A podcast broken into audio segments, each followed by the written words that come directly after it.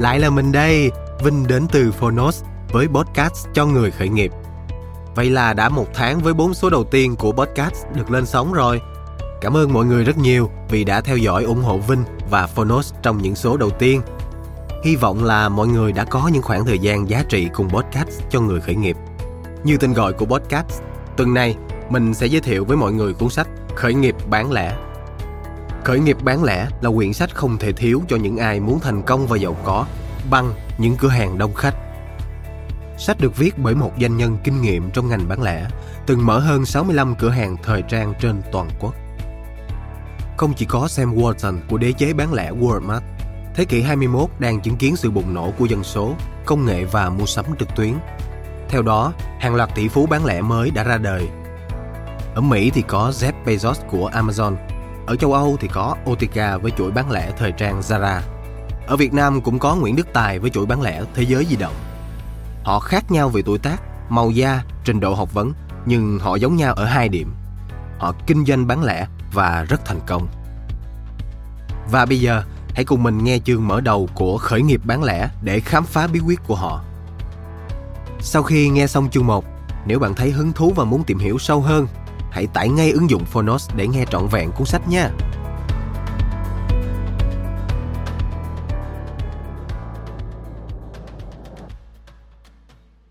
Bạn đang nghe từ Phonos.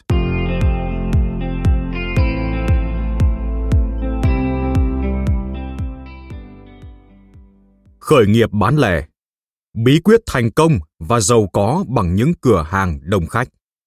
Tác giả Trần Thanh Phong Độc quyền tại Phonos, nhà xuất bản Đà Nẵng. Lời cảm ơn Đầu tiên, tôi xin cảm ơn một người anh thân thiết, anh Nguyễn Văn Tuấn, Chủ tịch HUVA Steel Building. Anh chính là khách hàng đầu tiên và cũng là người đã giang tay cứu vớt khi doanh nghiệp của tôi đang trên bờ vực phá sản cách đây hơn 10 năm. Không có anh, cuộc đời và sự nghiệp của tôi chắc chắn đã rẽ sang hướng hoàn toàn khác. Tôi cũng xin gửi lời cảm ơn chân thành đến anh Võ Đại Khôi, chủ tịch của Trung Hậu Group. Người anh đã luôn tin tưởng và đồng hành cùng tôi trong những dự án kinh doanh đầy mạo hiểm. Anh chính là tấm gương cho tôi về sự không ngừng cho đi trong công việc và cuộc sống. Cảm ơn anh Nguyễn Thiên Lý, CEO của Hoa Lư Group, người đã đồng hành cùng tôi trong những ngày đầu chập chứng bước vào thương trường. Chính bạn đã cho tôi ý tưởng về việc nên viết một quyển sách cho người trẻ khởi nghiệp. Cảm ơn anh Nguyễn Phương Nam, CEO của áo thun.vn, người bạn tuyệt vời của tôi. Bạn là tấm gương của tinh thần làm việc không biết mệt mỏi và góp cho tôi những ý tưởng đắt giá trong quyển sách này. Cảm ơn em, Võ Sĩ Tứ, ông chủ trẻ của chuỗi cửa hàng sữa tá Mom Stop đã giúp tôi hoàn chỉnh bản thảo cho quyển sách từ góc nhìn tươi mới của những người trẻ đang khởi nghiệp. Con xin cảm ơn ba mẹ, người đã sinh ra con. Nếu không có công ơn sinh thành và dưỡng dục của ba mẹ, con không bao giờ có được đời sống như hôm nay. Cảm ơn Lê Diễm, người bạn đời của anh.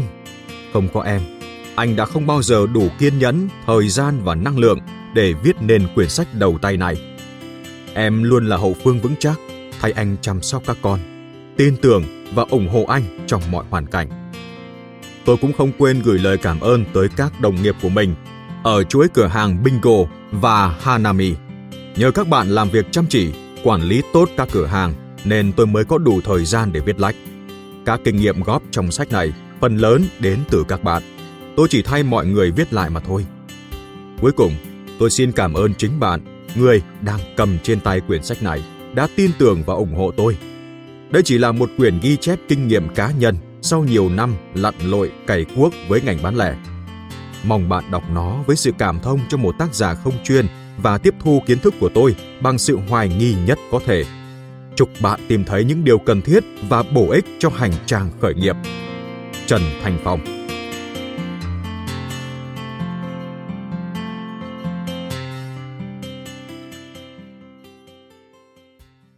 Dành tặng cho một tuổi trẻ đầy khát vọng và dại khờ. Phần 1. Mơ về đảo vàng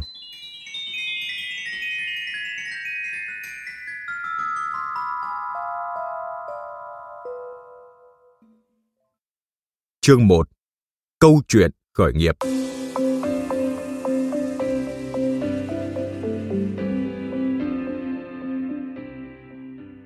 Thành công, không chợp nhoáng. Tôi và vài người bạn khởi nghiệp kinh doanh từ lúc còn rất trẻ. Chúng tôi đã mơ trở thành những người giàu có chỉ sau một đêm.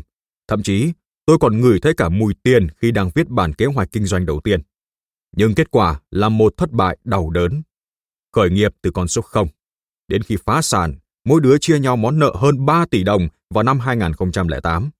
Tôi hay nói vui với đám bạn đó là sự tích tay trắng làm nên nợ nần. Năm đó tôi mới 24 tuổi và đã trải qua những ngày tháng ở tận đáy của sự căng thẳng và khổ nhục. Cho đến khi bén duyên với ngành bán lẻ bằng việc kinh doanh một shop phụ kiện thời trang nhỏ, sự nghiệp của tôi mới bước sang một trang hoàn toàn khác. Thành công đạt được từ những bước đi chậm rãi nhưng vững chắc. Tôi thật sự muốn chia sẻ câu chuyện của mình để các bạn trẻ đang ấp ủ giấc mơ khởi nghiệp có thêm nhiều chọn lựa tốt hơn tôi ngày xưa.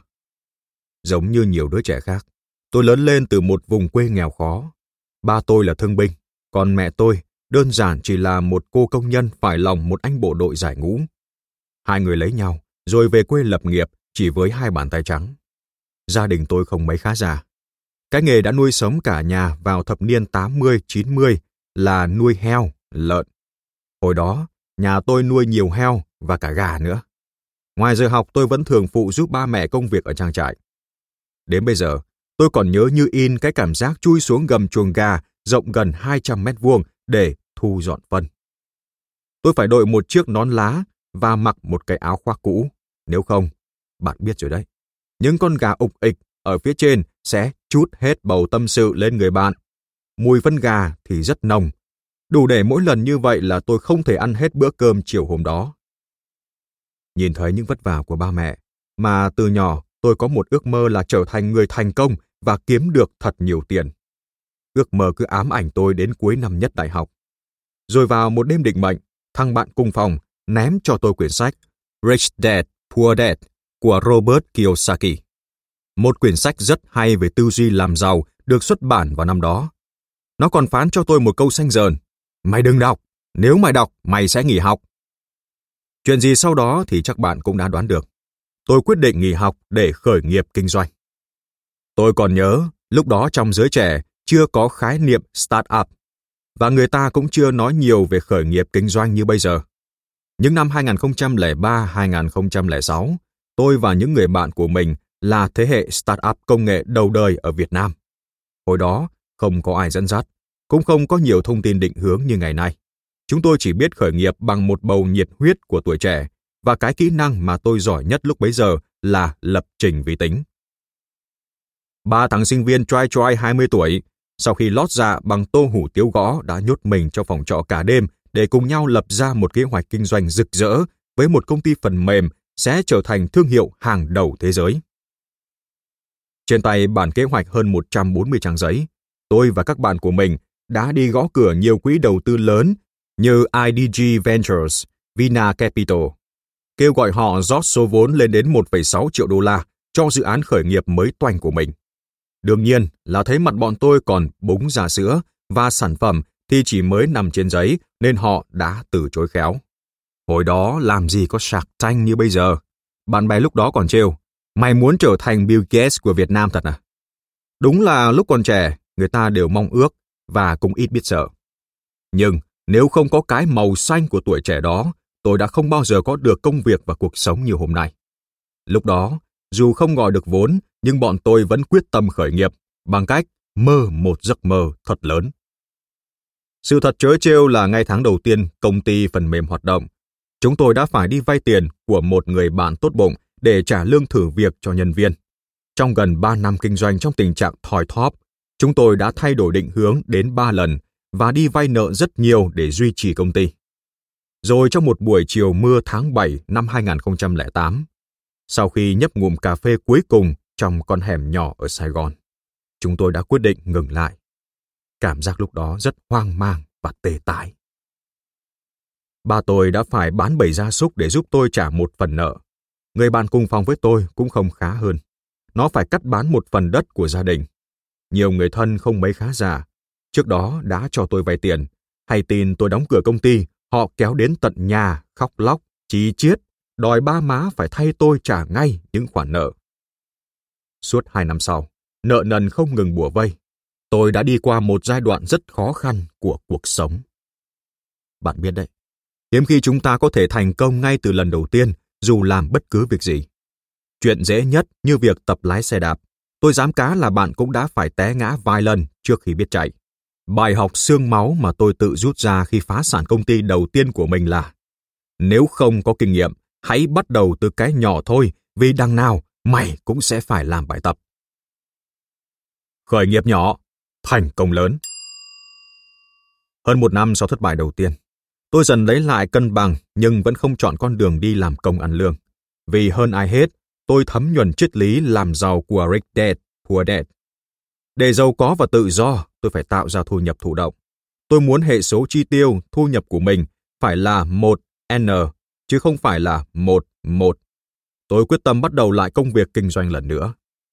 Tôi tìm hiểu đủ thứ ngành, từ sân cỏ nhân tạo, trà sữa, nhà sách cho tới các dịch vụ trực tuyến. Nhưng rồi tôi chỉ chọn mở một shop phụ kiện thời trang với mục tiêu rất đơn giản, là tạo ra cho mình một vòng quay tài chính nhỏ. Mong ước đơn sơ của tôi lúc đó là kiếm được 10 triệu đồng một tháng để tự mình trang trải cuộc sống. Đã có kinh nghiệm vận hành một doanh nghiệp gần 50 nhân viên, nên khi bắt đầu với một cửa hàng nhỏ, tôi đã khá tự tin. Thế nhưng, như tôi đã chia sẻ, kể cả việc dễ nhất thì khi ta làm lần đầu cũng sẽ có rất nhiều sai sót.